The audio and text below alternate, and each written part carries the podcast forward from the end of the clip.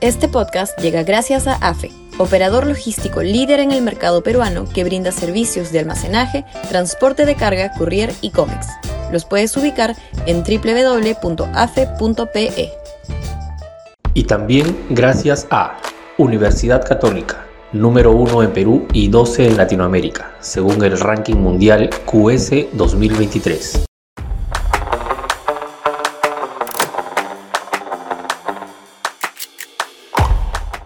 Hora de resiedumbre. Sudaca, Perú. Buen periodismo. En las actuales circunstancias, lo peor que podría hacer la oposición parlamentaria es volverse a dividir a la hora de elegir al reemplazo de Lady Camones, recientemente censurada por la mayoría del legislativo de manera desproporcionada y haciéndole el juego al Ejecutivo. El Parlamento se juega mucho en esta elección. Primero, porque debe mostrar solidez frente a las arremetidas populistas del oficialismo, que ha encontrado en la vieja fórmula de patear al Congreso una manera de trepar en sus alicaídos niveles de aprobación.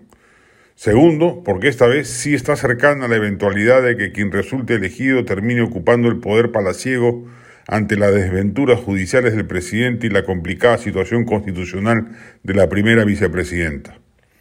Ante semejante desafío, sería lamentable volver a apreciar mezquindades divisionistas cuando en el momento lo que exige es un mensaje de consistencia y solidez opositora, que se dejen de lado ambiciones menudas y se mire con grandeza el meollo de la crisis política por la que el país transcurre, cuyo origen no está pues en la Plaza Bolívar, sino en la permanencia en la Plaza de Armas de un mediocre pintado con visos de corrupción precocísima. El país lo que espera es un Congreso recio frente al gobierno, no una malagua como la que ha asignado el primer año de gestión parlamentaria y que es la razón de la bajísima aprobación del legislativo. No es sancionado por la opinión pública por obstruccionista, sino todo lo contrario, por obsecuente. Ojalá lo entiendan así los miembros de este poder del Estado. Es un intolerable un régimen que ya ha abandonado sus funciones mínimas de gobernar y se aboca de cuerpo entero a fungir de fuerza de choque del presidente como resultado de ello, el Estado y sus servicios más básicos colapsan a vista y paciencia de todo el país sin nadie que le ponga coto. Esa es la responsabilidad principal y mayor de un Congreso opositor. Esa es su cifra política y por apartarse de ella es que el pueblo los castiga en las encuestas.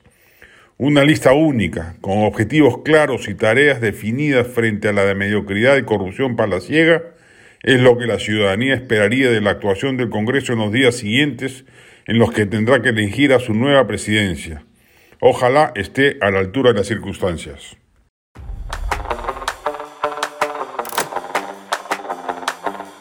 Este podcast llegó gracias a AFE, operador logístico líder en el mercado peruano que brinda servicios de almacenaje, transporte de carga, courier y cómics. Los puedes ubicar en www.afe.pe. Y también gracias a Universidad Católica número 1 en Perú y 12 en Latinoamérica, según el ranking mundial QS 2023.